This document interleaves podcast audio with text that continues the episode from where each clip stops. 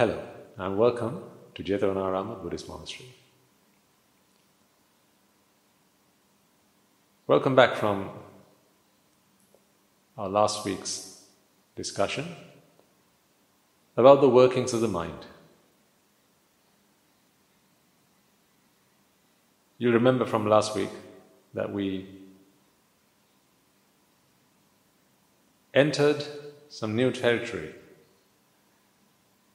Our regular listeners, perhaps those who might have been with us well before we started the new series of Dhamma talks, would be familiar with some of those concepts. But perhaps the majority of you might have found last week's talk interesting on many levels, not least because it may have been the first time you would have come across a new approach, a new perspective on the mind. My attempt in the previous week was to introduce you to the mind. And I admit that the mind itself is something of a weird but wonderful entity, given that it's something that is difficult to capture, something that is difficult to envisage.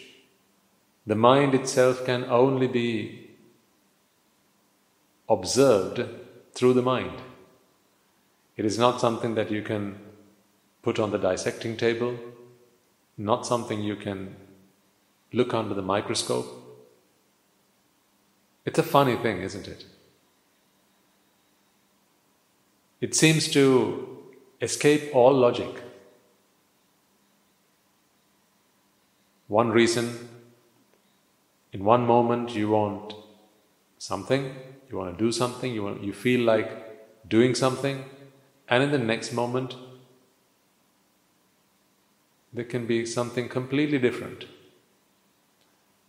At least the body seems to follow some logic and reason. If you feel hungry right now, chances are, unless you feed the body, you will continue to feel that hunger. If you are wounded, unless you tend to it, chances are you will continue to feel the pain. So, the body is something that seems to adhere to logic that we can understand. But the mind appears to be a completely different beast altogether. For all time and effort spent studying the mind, I wouldn't be surprised if scientists of today, doctors, physicians, would turn around and say that this is the bit about our human existence that they least understand. Now, yes, there is a discipline of medicine which deals with the mind, which we understand as psychology. But how much do psychologists actually understand about the mind. For all its, advancements and for all the development in this branch of medicine, I feel on a personal level that this is probably one aspect of our human existence which constitutes half mind and half body, that scientists, researchers, doctors actually least understand.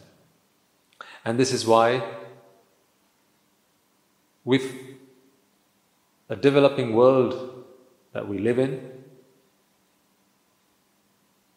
Although there is so much today that we have access to in terms of comforts, technology, facilities, stress, anxiety, and other psychological disorders seem to be on the rise.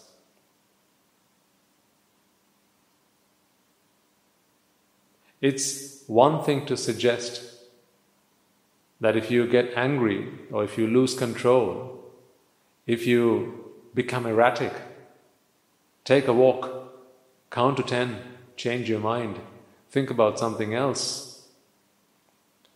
And it's something altogether, I believe, to actually provide substantial answers to these problems. To provide people with something that truly addresses these issues. But I feel that unless and until we look into the pool of knowledge that we all have and have access to, and that is our heritage. This pool of knowledge about the workings of the mind and how the mind is constructed, and how the mind does all these wonderful things and creates and shapes and manifests all sorts of beautiful things Unless we tap into this knowledge pool, I don't think we'll make much progress in terms of understanding how we think, work, and act as human beings. So, this pool of knowledge about the inner workings of the mind and how the whole thing hangs together is, in fact, contained within Buddhist philosophy. Now, I understand Buddhist philosophy and therefore I can make this claim. There may be those among you who are more well versed with other disciplines and other schools of thought and perhaps other philosophies who may wish to propose and put forward their own ideas and concepts. I'm always open minded and I invite you to remain the same. So, in this series of talks, I now wish to turn a new page, take a bold new step forward, to introduce you to the workings of the mind. I think it would it feels right to say that we have been building ourselves up to this point. Because once we start digging in and unraveling the workings of the mind, a lot of things will come to light.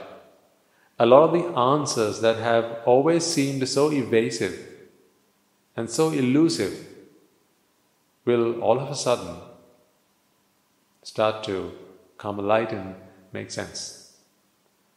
Last week I asked you the question why is it that you seem to have no control over how you change your mind about things and the way you feel about things?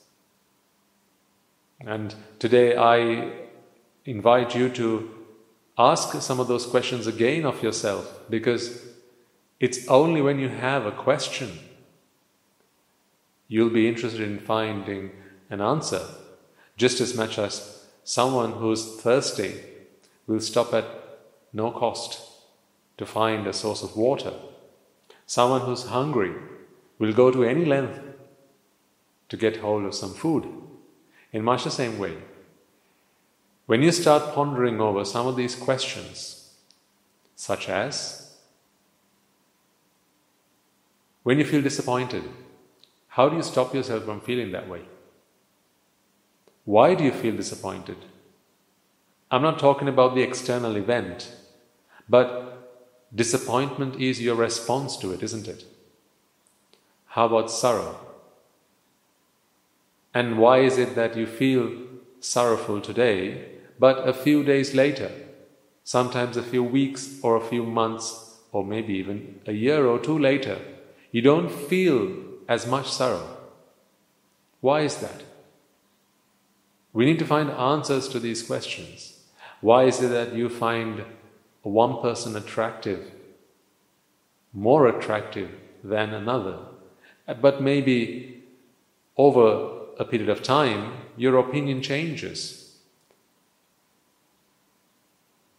Sometimes, even unbeknown to you. You don't know what's going on with yourself. You don't know what's going on in your mind. So you feel that you are in control, but you also feel that you are out of control. These two things at the same time coinciding with each other. It seems like a mess and a miracle at the same time, doesn't it? So we need to try and find some answers to these questions.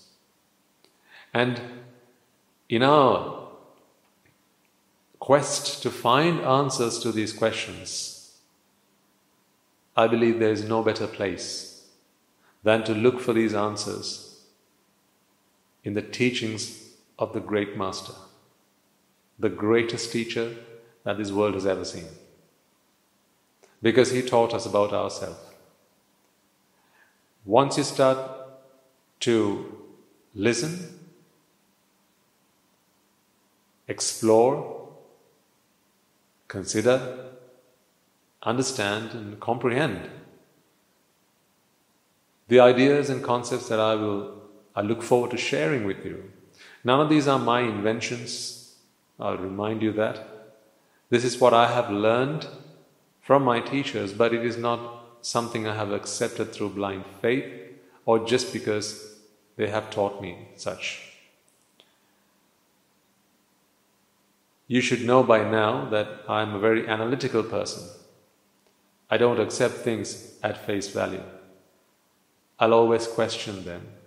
I'll always analyze them. And I'll, it'll, it'll have, it has to make sense to me before I'll accept it. This is why I take the same approach with you, and I'm sure you appreciate that.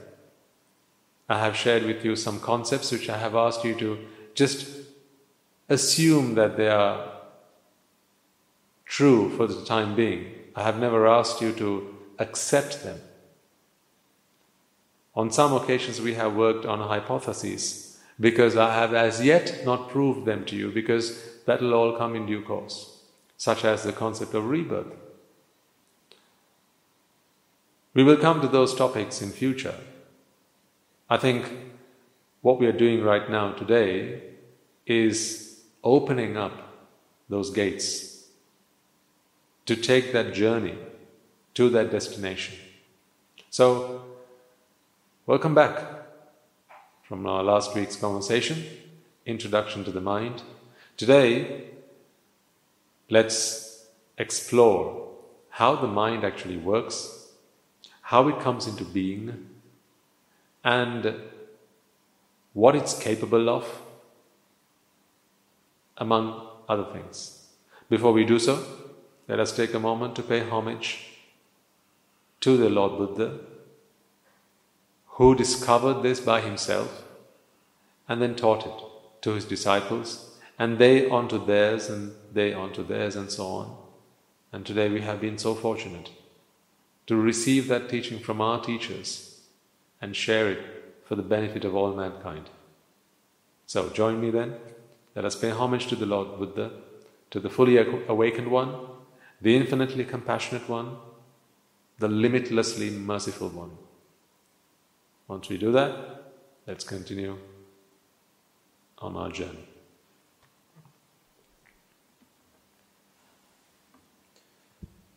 නමෝ තස්ස භගවතෝ අරහතෝ සම්මා සම්බුද්දස්ස නමෝ තස්ස භගවතෝ අරහතෝ සම්මා සම්බුද්දස්ස නමෝ තස්ස භගවතෝ අරහතෝ Samma Sambuddhassa. Right. Let's get to it.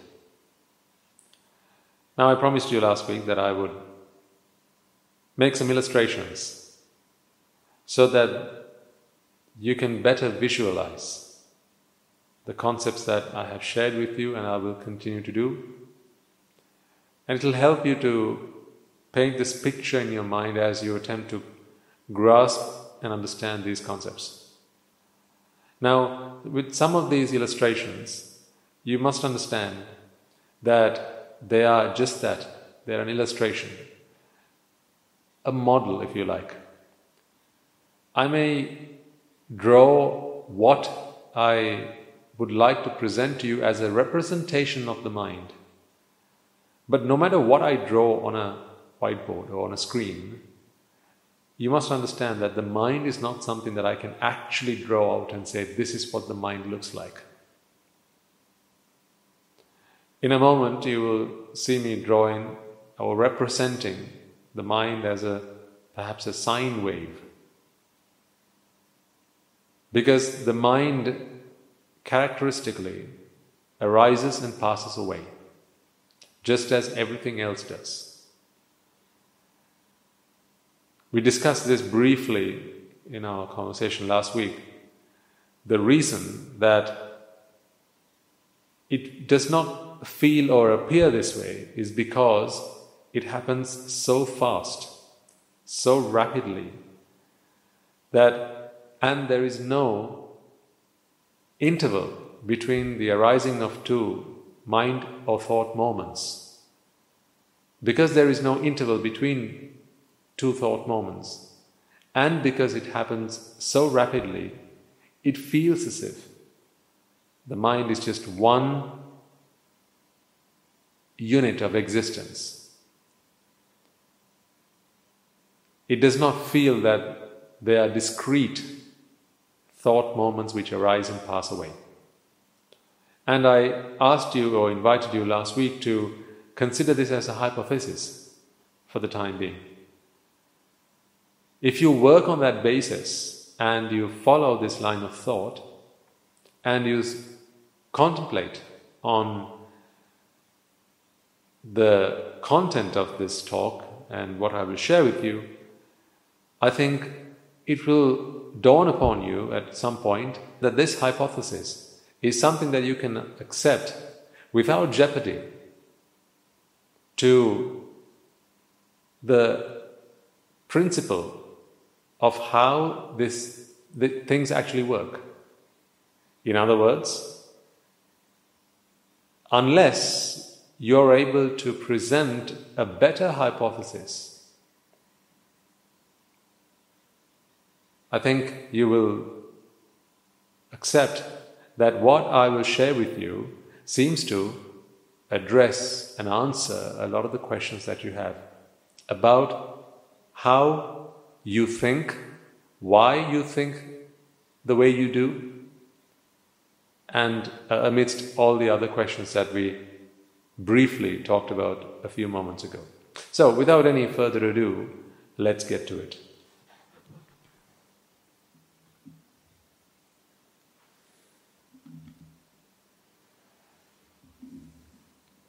Now, I'd like to draw your attention to the screen as I will attempt to explain to you how the mind works. First and foremost, let's start with what we already know about ourselves. So, of course, we know that we have a body. This is a stick man to represent a human being. It's the best I can do, I'm afraid. You'll have to put up with me on that. Art was never my strength. This body we know is home or it houses several organs.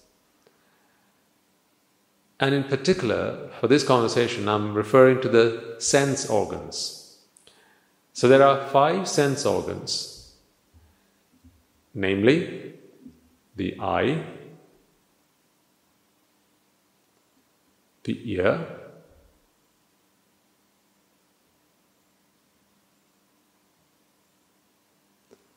nose, tongue,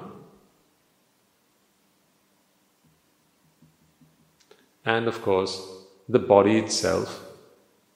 So I'm going to draw a hand to represent that.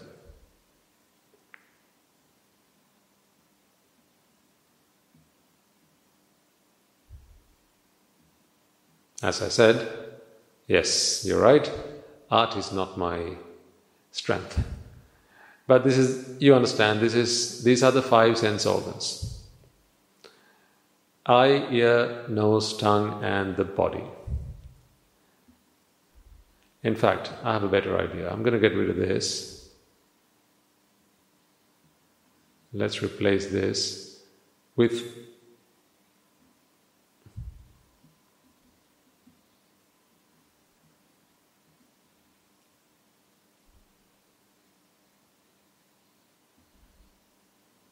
the stick man himself.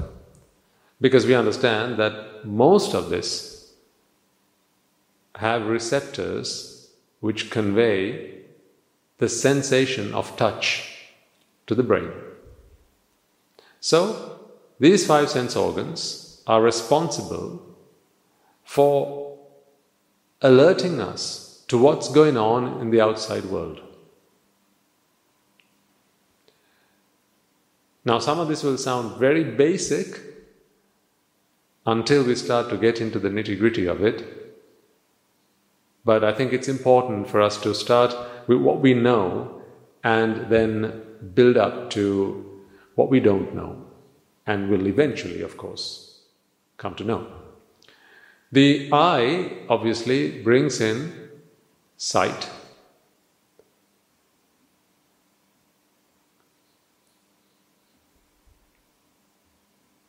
So this is uh, trying to show you a flower. Let me see if I can do better than that.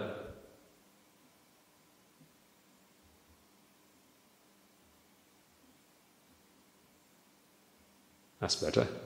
Okay? And uh, the ear, of course, sound. I, cho- I choose to draw a speaker.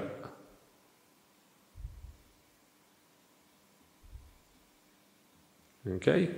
Uh, the nose, of course, smell.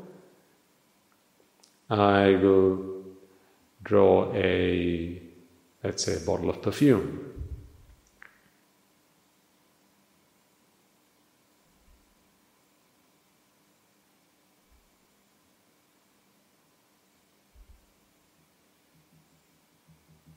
Okay, and tongue, of course, taste. Let me draw a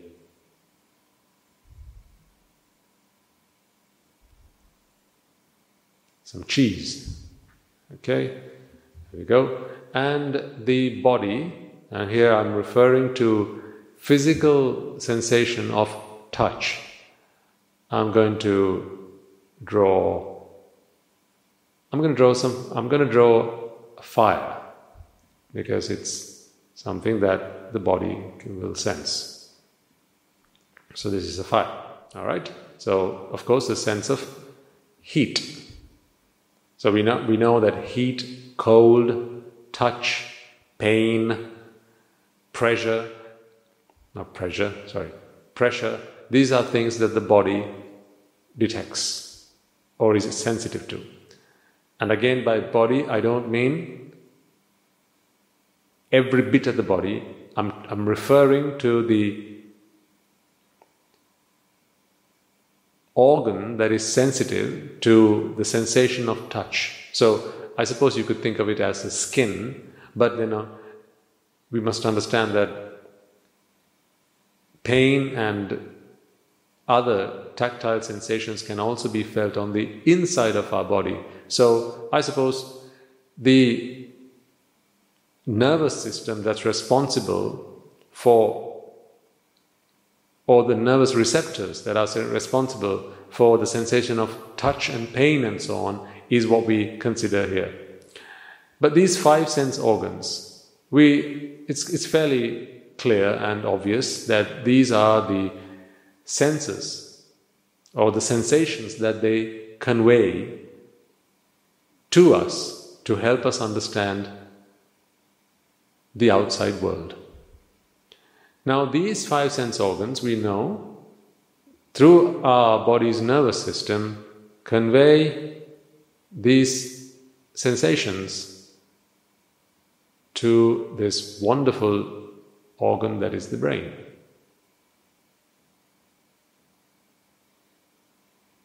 I didn't want that to happen. So, this is the brain, at least what looks like one, hardly.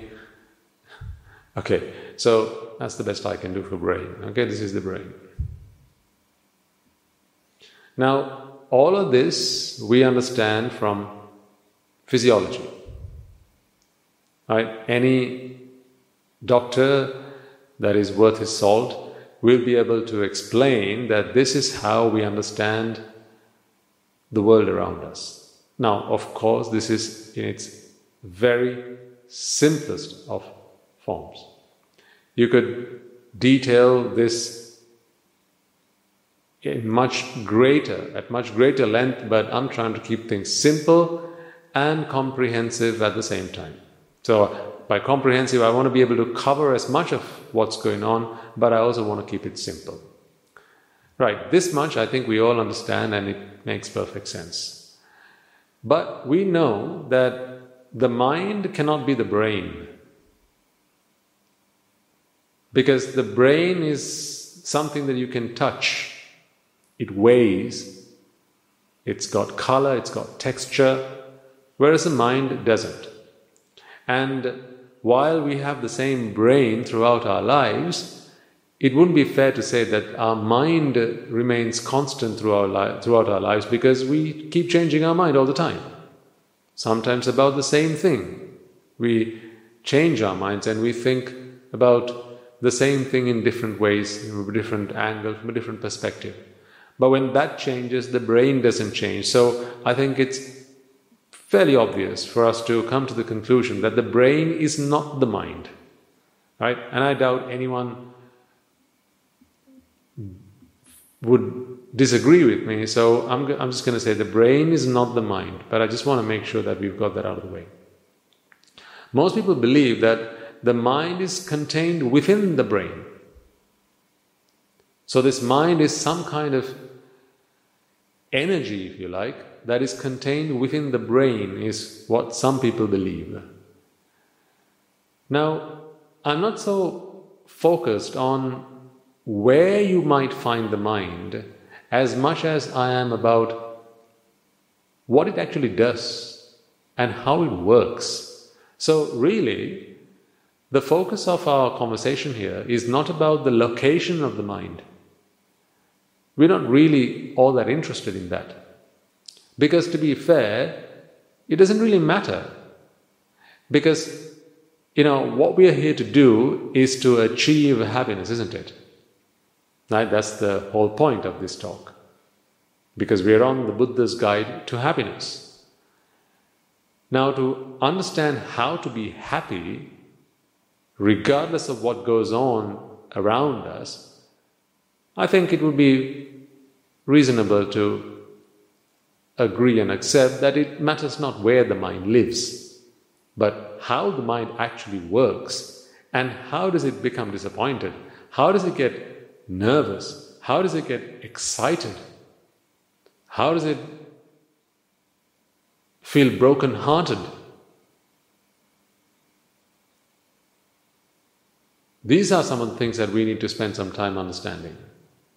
So, I'm not going to focus anymore on the location of the mind. But what I'm really interested in is to share with you what the mind is and how it works. If the brain didn't exist, the mind would not really be capable of doing very much at all, to be fair. Because Remember, I proposed to you this simile of the mind as being an octopus but only with five tentacles. So, this is the best I can do for octopus, and four and five.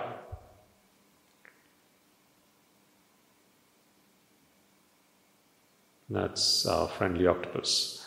So, octopus or pentacus, I suppose, is what you're going to have to call this thing.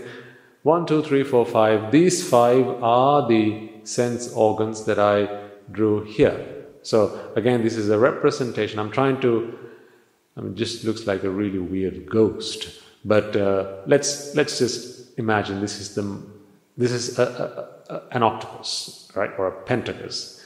Now, the mind is something like this. If this was the mind, if the, the, this head of the octopus were the mind, these five tentacles can be considered the eye, ear, right, nose, tongue, and body. Because what they do is bring sensory inputs to the mind. So, as far as the mind is concerned, these guys are like agents. Agents who report to this central body, the mind, what's going on in the outside world. Because the mind needs this information to do stuff with.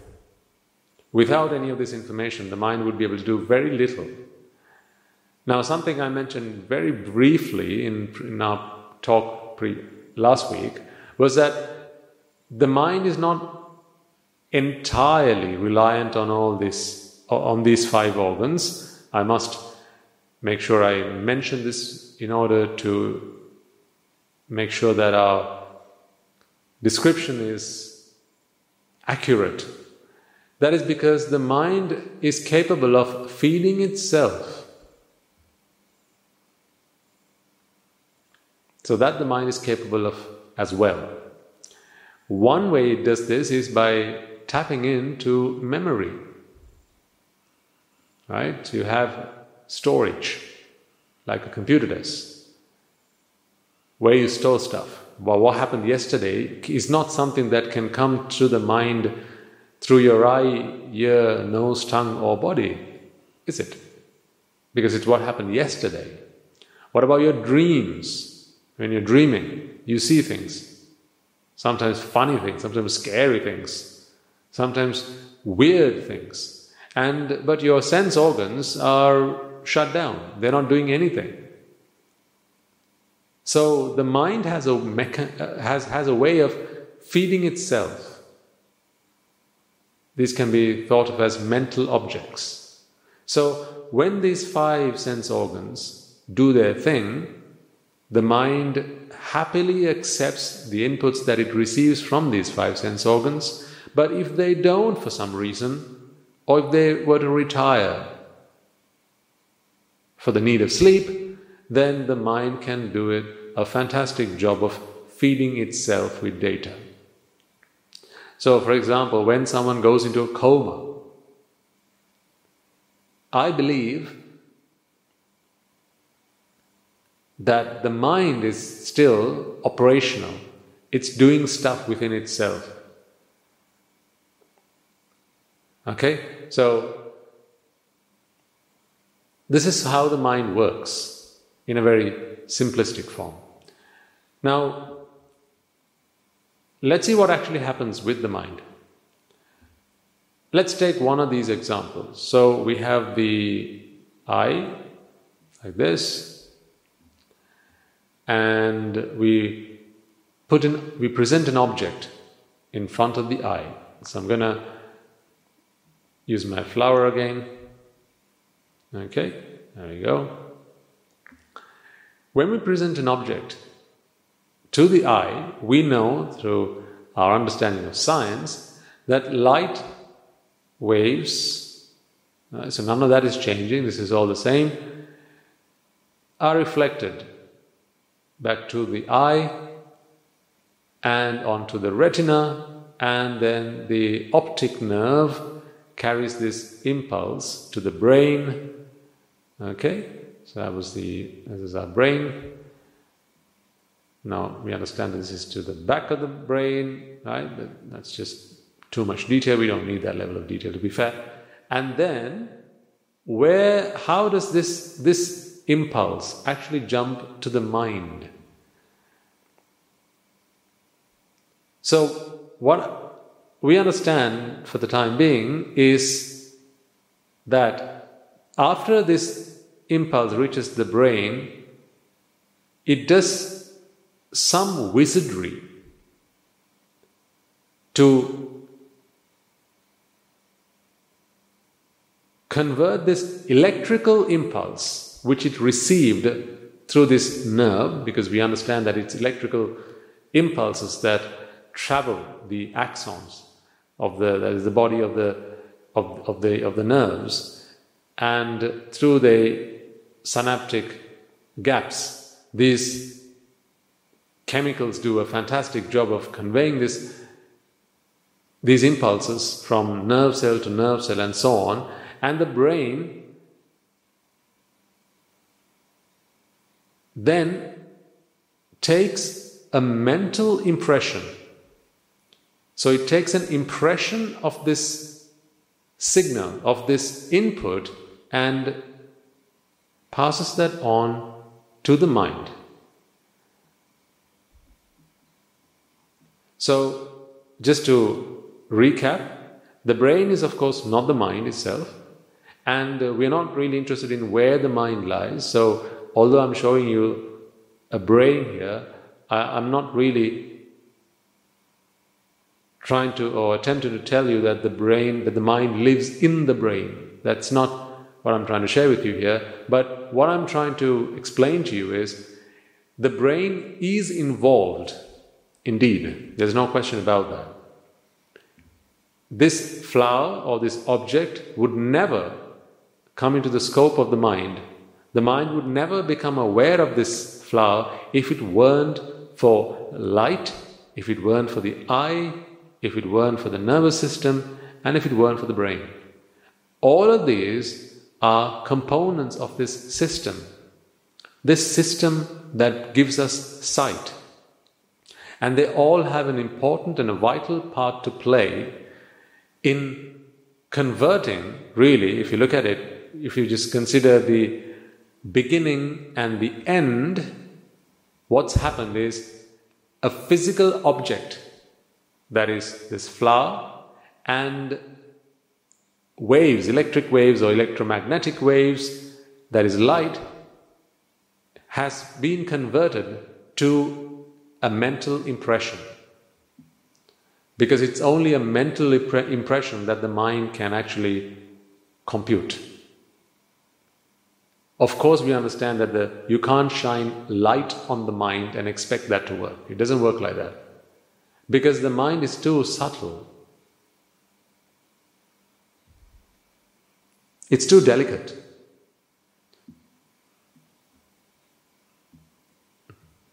It's not something physical. So, therefore, you can't take something physical and stick it in the mind. So, for instance, you can't take sound waves and remove all of the organs that sit between the ear and the brain and expect to have sound read or reach the mind. There has to be a mechanism, a physical mechanism, which is responsible for converting these sound waves that reach the ear to a mental impression that is received at the mind. So there's a this this fantastic and wonderful process that happens between the sense organ and the mind. The same goes for taste, for instance. This is a piece of cheese or a slice of cheese, and there's no way that the mind can actually taste this physical object. Instead, what's going on is we know, of course, that even after the point of the tongue, it's you know quite put it quite simply, it's only the tongue that comes into contact with the, with the piece of cheese. So, you know, it, this is made up of chemicals. There are molecules that make up this piece of cheese. And it's only the physical tongue, this muscular part of the body, that actually comes into contact with this. Right after this, this, this organ that is the tongue, it is converted to an electrical signal, isn't it? Before it even goes to the brain. So, right after the, the, the tongue itself, or the taste buds, the receptors on the, on the surface of the tongue, it's an electrical signal. Now you need to understand that electrical signal is not taste, because you can't taste an electrical signal. You can stick a live wire on your tongue and ask the question, what does that taste like? I mean, you won't even live to tell the tale. But, you know, it would be quite unreasonable to expect that an electrical signal would contain any of these physical sensations. Instead, what they are are a representation of these stimuli. So you could think of it as being encoded. The, this information, the sight of this flower, the sound that is generated by this speaker, the smell of the perfume, the taste of the cheese, and the heat of this fire. They are encoded into an electrical signal which, is, which then travels to the brain. And once it reaches the brain, the brain then once again encodes this information into a format which the mind is able to perceive. So I'm explaining all of this to you because I would like for you to recognize that this, this kind of encoding does not only happen between the brain and the mind, but this encoding also happens between the actual object and the brain itself. So if this, this type of encoding can happen at this point, then, you know, what's stopping our imagination from accepting that such a thing could happen between the brain and the mind. So, this encoding, decoding, this goes on all over the place. Right, so once again, these sense inputs come into contact with the sense organs and the information. What is the information here? Sight, sound, smell, taste, and touch. This information is encoded into an electrical signal. All of this, physiologists will be able to tell us, doctors, scientists are able to teach us, no problem. That's exactly where we learned them at school. But then after that, the brain does a, an amazing job of re encoding that information so that the mind is able to perceive it. So the mind does not actually receive an electrical signal. Instead, there's an encoding that happens at the mind, at the brain, sorry, which the mind is then able to perceive. So when the mind receives this stimuli, this encoded message from the brain, it's time for the mind to now perceive it.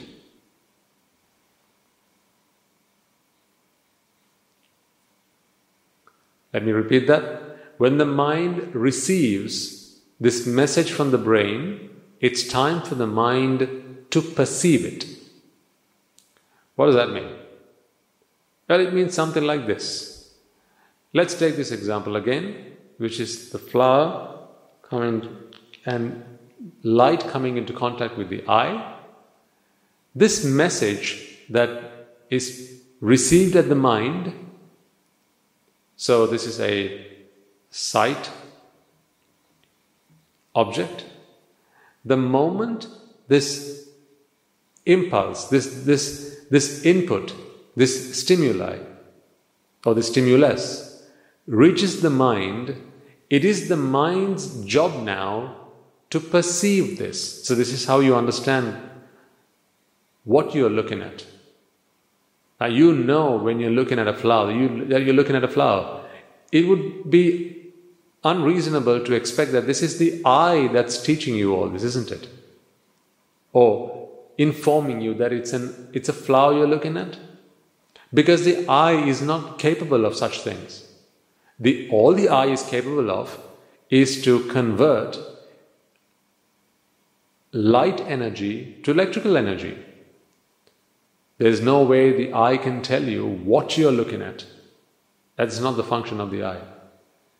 Neither is it the function of the brain entirely.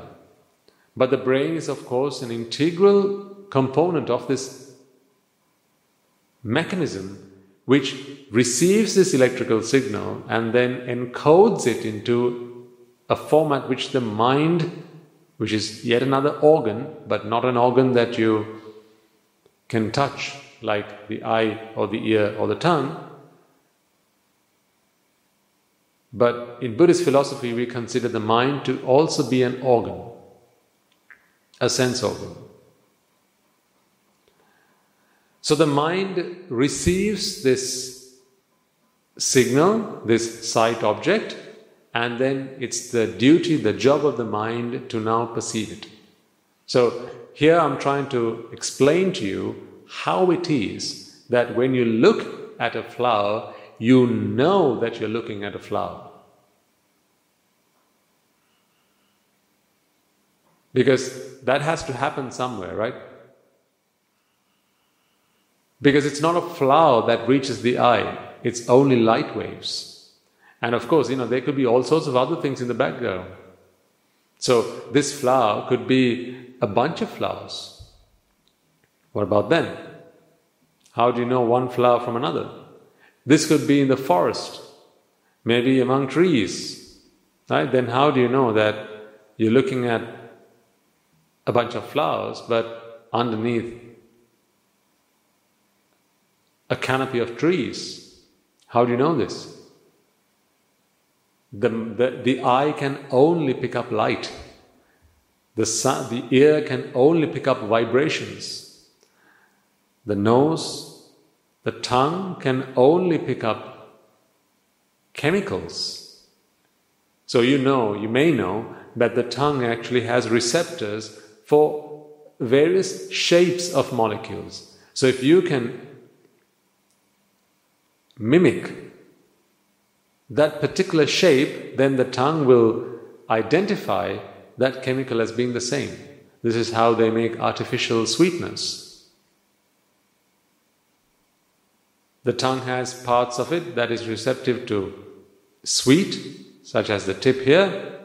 This is how we understand the tongue and how it works. And if you can mimic the shape of such molecules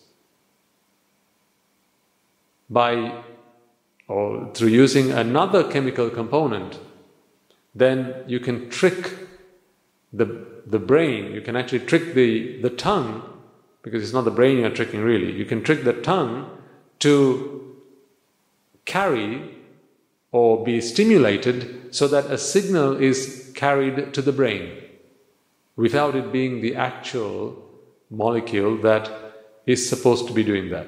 It's a shape that this is receptive to. So we know that it's not the actual outside object that goes into the mind, it's, an, it's not even the electrical signal, because they all stop at the brain, and the brain then encodes that electrical signal into a format that the mind is able to receive. That we call a sight object or it could be a sound object, a smell object, a taste object, or a touch object. By object, I don't mean the actual physical object that has a weight, a length, width, and breadth. That's not what I mean. By object at this point, I mean the impression on the mind. So, this is a wholly mental impression. At this point, you couldn't stick an you couldn't stick at the the the eye at this point and be able to perceive what is being seen here. So at this point, this, this encoding converts this message into something so subtle that only the mind can actually receive this. So, in that sense, the brain actually does a wonderful job.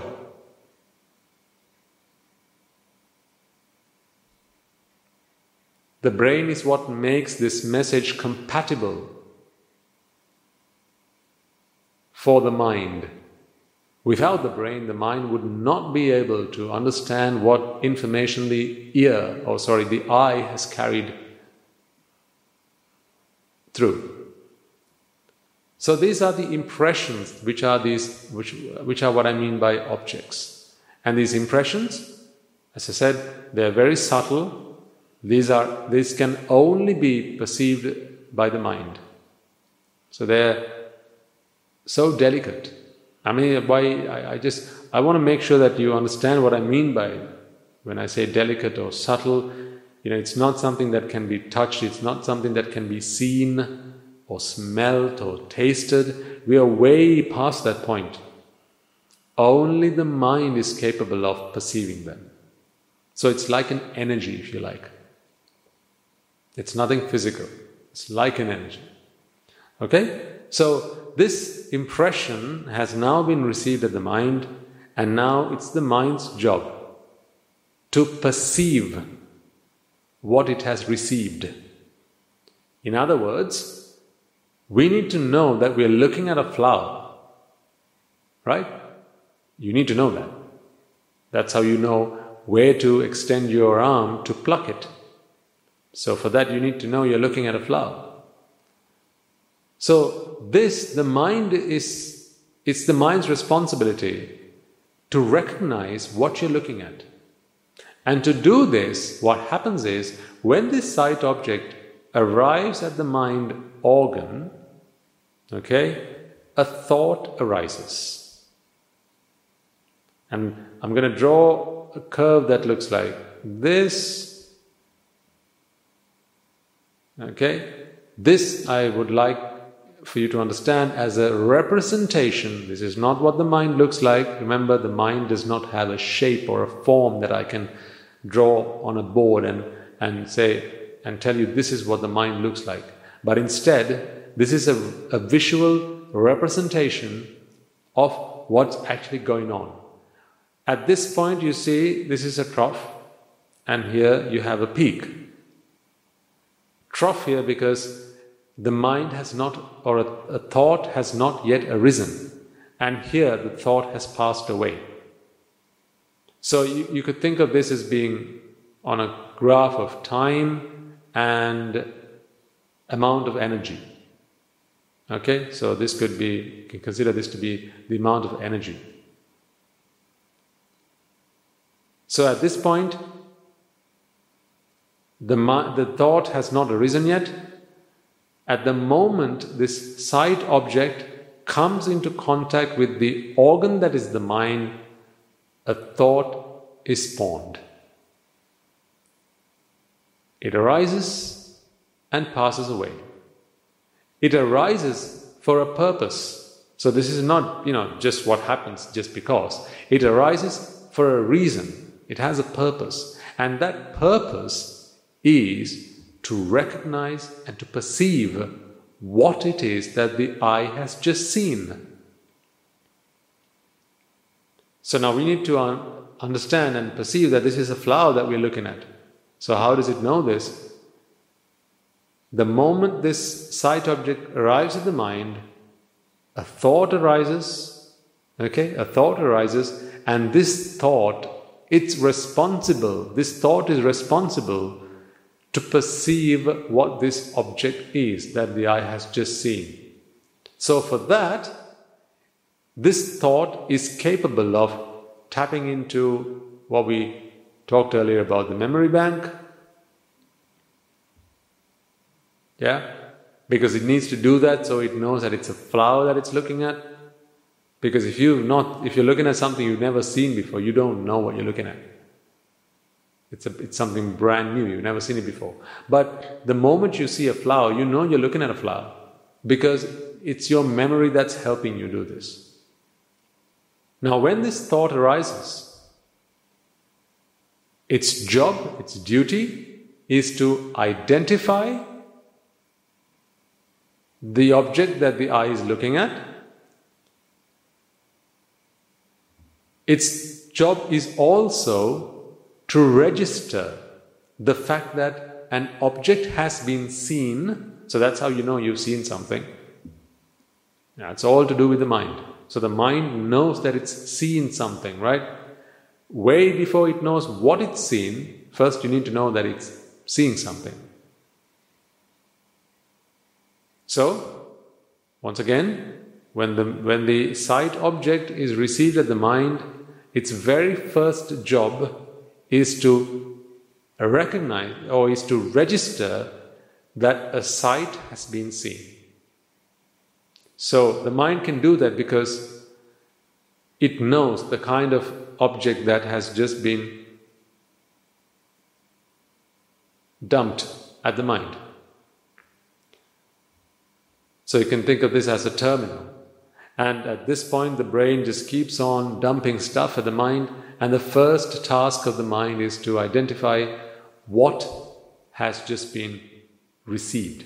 Whether that is a sight object, a sound object, a smell object, a taste object, or a touch object. It is the thought which who's responsible for identifying or rather for registering that it is a sight object, a sound object, smell, taste, or touch object that has just been received. And soon after it registers, the next thing it needs to do is to, to, is to recognize this. So it's, it's almost like saying, hey, something's just happened, okay? Something's just happened, and then the next question is obviously going to be, what has just happened, right? So it's like, you know, say you're in bed and you you hear a, a, sound, you hear some noise coming from the outside, or you hear a, su- a sudden sound, and you know you know that something's going on, but obviously immediately next you want to know what's going on. So the something's going on, in other words, a sight has just been seen, is the first, the very first task of this of this thought and immediately after that, it needs to recognize what it is that it has seen. And when this what comes, this question of what is it that, I, I, that has been seen comes in, it has to dip into memory. And so it has, a, it has to go and have a good rummage in it to find out do we know this thing that we've just seen? I have ever seen something like this before? So it, it virtually uses this impression that it has just received from the mind. This impression is compared to similar impressions in memory. And when there's a match, it comes back and says, Yep, that's a flower, all right. So it, this is all happening in this thought. So now the thought identifies First, it has registered that it's a sight, and then it has recognized that it's a flower. Okay? And up next, it needs to know what can be done with what it has seen. So, this is the next important thing. Right? When someone shows something to you, like just think about that. When, when someone shows something to you, the first thing that you can reasonably imagine to happen in your mind is to first register that something has been seen. Right? Your friend walks up to you and shows something to you. The first thing that you will know is something has been seen. The next thing you will know is what is it that has been seen? Yeah, that's the second thing that will happen. And immediately afterwards, you'll want to know what can be done with what I have just seen? So it could be, I'm going to keep staring at it. That's also something you do. It could be, I'm going to go touch it. It could be, I'm going to have a bite of it. It could be, I'm going to go smell it. It could be, I'm going to go pluck it. I'm going to go crush it. Right? So you could do all sorts of things. But you need to know what are the possibilities. What are the possibilities? What are the what is possible in the realms of that which can be done with this sight object or with the object that has just been received. Now, that is also a task of this thought. So, we've discussed three already. The first was to register. Yeah, that was the first thing to do. Secondly, recognize.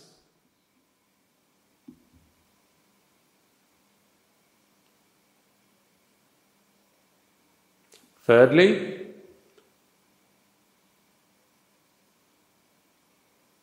ask the question and get an answer to what can be done. What can be done with this? Yeah, that's the third thing. What can be done with this? Can I keep looking at it? Can I, for example, maybe find out more about it? So it could be, you know, if it's something you, you don't know, you've never seen before, the action, right? The action that is associated with this with this object could be, could possibly, could likely be, I don't know the first thing about it, I better go find out. That is all part to do with the action that is involved here. And the fourth thing is to perceive. Now, I should have added that there was one right before this, which is also part and parcel of the thought. So really, I'm going to say this is this is the first one. This to be the second, third, fourth, and finally the fifth. So the first duty of the of the of the thought itself is to actually is to actually receive receive the object Right? So it receives the object that has just been sent to it by, by the brain. So that's the receiving bit. Secondly, the registering bit. Thirdly, recognizing. Fourthly, understanding what action can be taken about it. And fifthly and finally, the culmination of all of this is the ultimate perception of what you have seen. You know, this is what we have been waiting for. All of the above was conducive and constructive to achieving this ultimate aim, the fifth one, which is to perceive, because it is the perception that you wanted all this time. You know, when you say, This is a flower, and you perceive a flower, all of this has already happened, doesn't it? Hasn't it? Think about it for a second. When you place a flower in front of your eye, or you put your eye in front of a flower, or behind a flower, you know that the first thing that needs to happen is this, this sight has to be received by the mind. Then you need to be you need to be able to register. I mean, this is how sometimes, say, if you're deep in thought about something, right? Someone could come and wave their hands in front of you, and you wouldn't know you wouldn't know one bit. Why? Because registering is not happening at that moment in time. Because if registering is not happening, you're not going to recognize it. And if you're not going to recognize, you're not going to know what to do with it. And then if that's not happening, you're not going to perceive it. So, I think it will be pretty obvious at this point to understand that these five things, these five things are critical, they're crucial, they're essential to understanding the world around us. Ultimately, it's perception that we're after, right? Because if we if we were able to perceive without any of these things, then that'd be wonderful. But you know, you, you wouldn't be able to. In fact, perception is the, as I said, the culmination of all of this. This is the be all and end all of it. This is where we wanted to go, to perceive it. How do you perceive something? It's all This is the, this is the end result, but to get here, all of the above needed to happen. So once again, it had to be received. Yeah, it had to be received. So through this process, I'm just taking the eye here, and the same happens with every other sense organ. Right? So first we receive, secondly, we register that something's happened. Or, uh, in other words, an object has been received on the mind. Right? So that's the registering.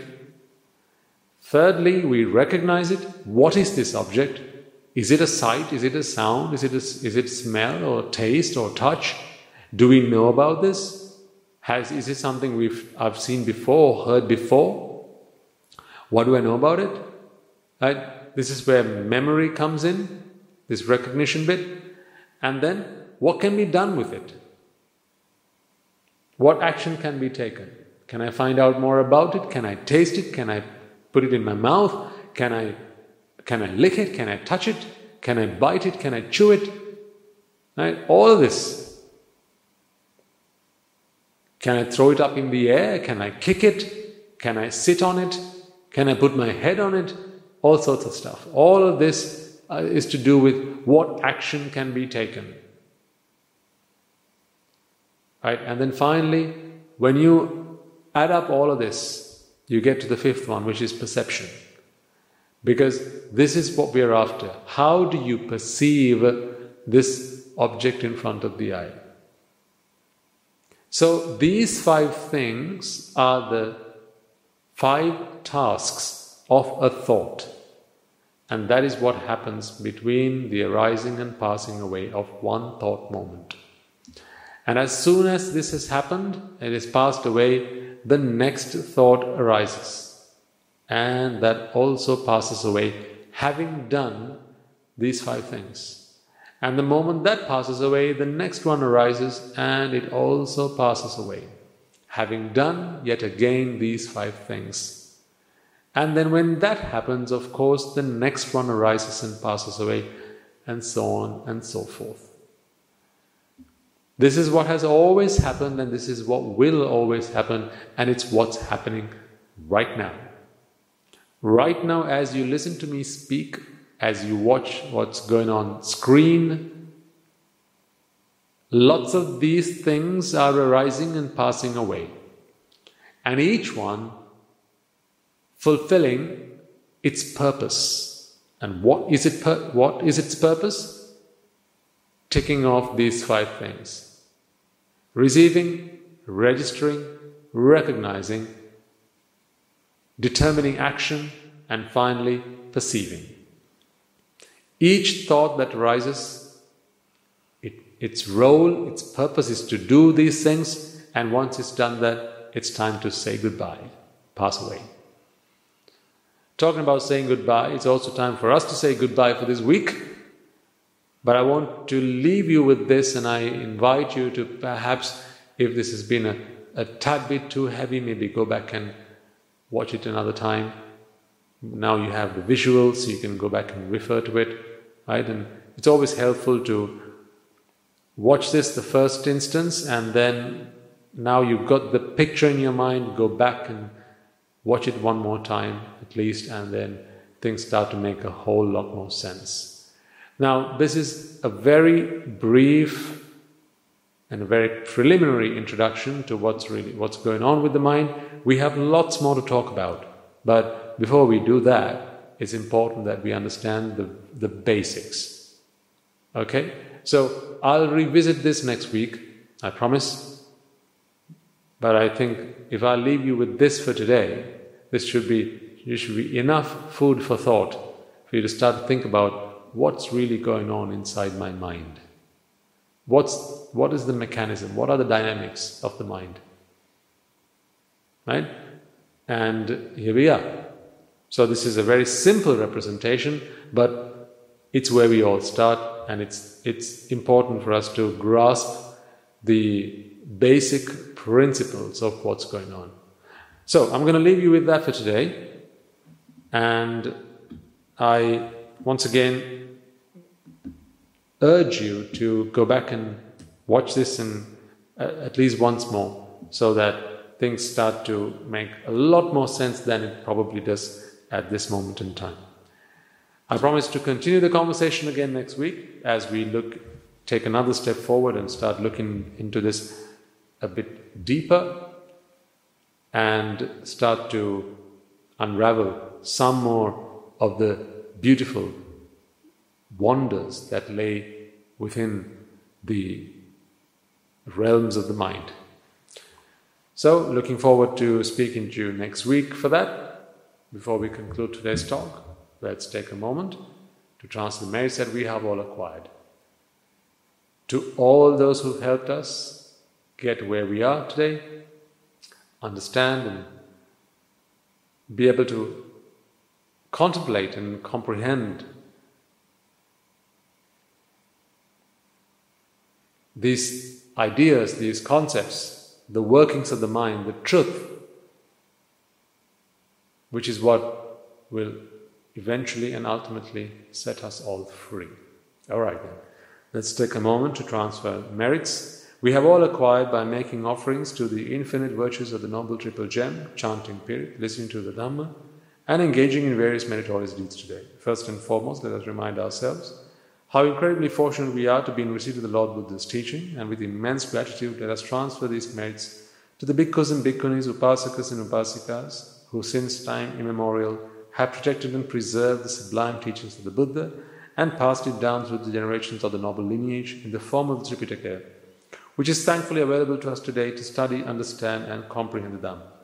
Let us also transfer the merits we have acquired to all members of the Mahasangha present throughout the world including the chief prelates of all the chapters who have dedicated their lives to the noble path and have committed themselves towards the betterment of all sentient beings. Let us not forget that among them are the monks and nuns resident in your local temples and nunneries who have always been by your side through thick and thin, come rain or shine. Let us also transfer these merits to our teachers and all other monks resident at this monastery, as well as all the anagarikas and anagarikas attached to the monastery. Let us also take a moment to transfer these merits and express our gratitude to those who make great efforts to disseminate the teachings of the Buddha, be that by transliterating these sermons, sharing them out with others, or inviting others to join them, and may to the power of these merits, if any of them have been born in the woeful planes, redeem themselves and be born in the blissful plane. May, through the power of these merits, they abstain from the unmeritorious deeds, fulfill the meritorious deeds, fulfill the noble eightfold path, and attain the supreme bliss of Nibbana. Sadhu, sadhu, sadhu. Let us also transfer the merits we have acquired to our devotees, friends of the monastery, who for the sake of merits continue to sustain the Mahasangha. This includes everyone from those of you who have contributed to the construction of the monastery to those of you who provide the Mahasangha with shelter, alms, robes, and medicines, as well as those who have passed on their know how and continue to extend their well wishes. May, through the power of these merits, they abstain from the unmeritorious deeds, fulfill the meritorious deeds, fulfill the noble eightfold path, and attain the supreme bliss of Nibbana. Sadhu, sadhu, sadhu. Let us also take a moment to transfer transform to our mothers, fathers, husbands, wives, brothers and sisters, sons and daughters, grandparents, uncles, aunts, cousins, nephews and nieces, our elders, friends and acquaintances, employers and employees, and to all those who've helped us and supported us, assisted us in any way, shape, or form. And by the power of these merits, may they be healed of any physical and mental ailments and overcome any obstacles to their spiritual progress. May they abstain from the unmeritorious deeds, fulfill the meritorious deeds, fulfill the noble eightfold path, and attain the supreme bliss of Nibbana. Sadhu, sadhu, sadhu. Let us also take a moment to transformation to the Devas, Brahmanas, spirits, and demons, primarily the Sakadeva, as well as all the numerous gods and deities who are committed to protect and fulfill the Sambuddhasasana. Let us also transform to our guardian deities who keep a watchful eye over us and keep us out of harm's way. And may through the power of these merits they prosper in divine power and wisdom May they abstain from the unmeritorious deeds, fulfill the meritorious deeds, fulfill the noble eightfold path, and attain the supreme bliss of Nibbana. Sadhu, sadhu, sadhu. Let us also take a moment to transfer to our ancestors who have predeceased us, and to all those who have been our families, friends, and acquaintances in this infinitely long journey in samsara, and to those who have helped, supported, and assisted us in every way they could. There is also transfer to the members of the armed forces as well as the police force who have sacrificed their lives to protect the peace and harmony of our nations and may all those who lost their lives in the war, be their friend or foe, rejoice in the mercy that we have acquired today. Let us also transmit to all those who have lost their lives in natural calamities, such as the tsunamis and earthquakes, landslides, and pandemics, including the most recent and prevailing one, reminding ourselves that among them will be those who have been friends and family to us in this long journey in samsara. Let us take a moment to transmit to them And may through the power of these merits, if any of them have been born in the woeful planes, redeem themselves and be born in the blissful plane, may they abstain from the unmeritorious deeds, fulfill the meritorious deeds, fulfill the noble eightfold path, and may they all attain the supreme bliss of Nibbana. Sadhu, sadhu, sadhu. Let us all resolve that may, through the power and blessings of all merits we have acquired throughout the day, we be able to witness the advent of many hundreds of thousands of arahants on this blessed land, and finally, may through the power and blessings of all the merits we have acquired throughout the day, you and I, and everyone whose help makes this program a success, become an Arahatun Mahanse, an Arahat Therunin Mahanse, in this very life itself, and in the era of the Gautama Supreme Buddha itself. Sadhu, sadhu, sadhu. And on that note, we will conclude today's talk and looking forward to continuing our conversation next week. May the blessings of the Noble Triple Gem be with you all.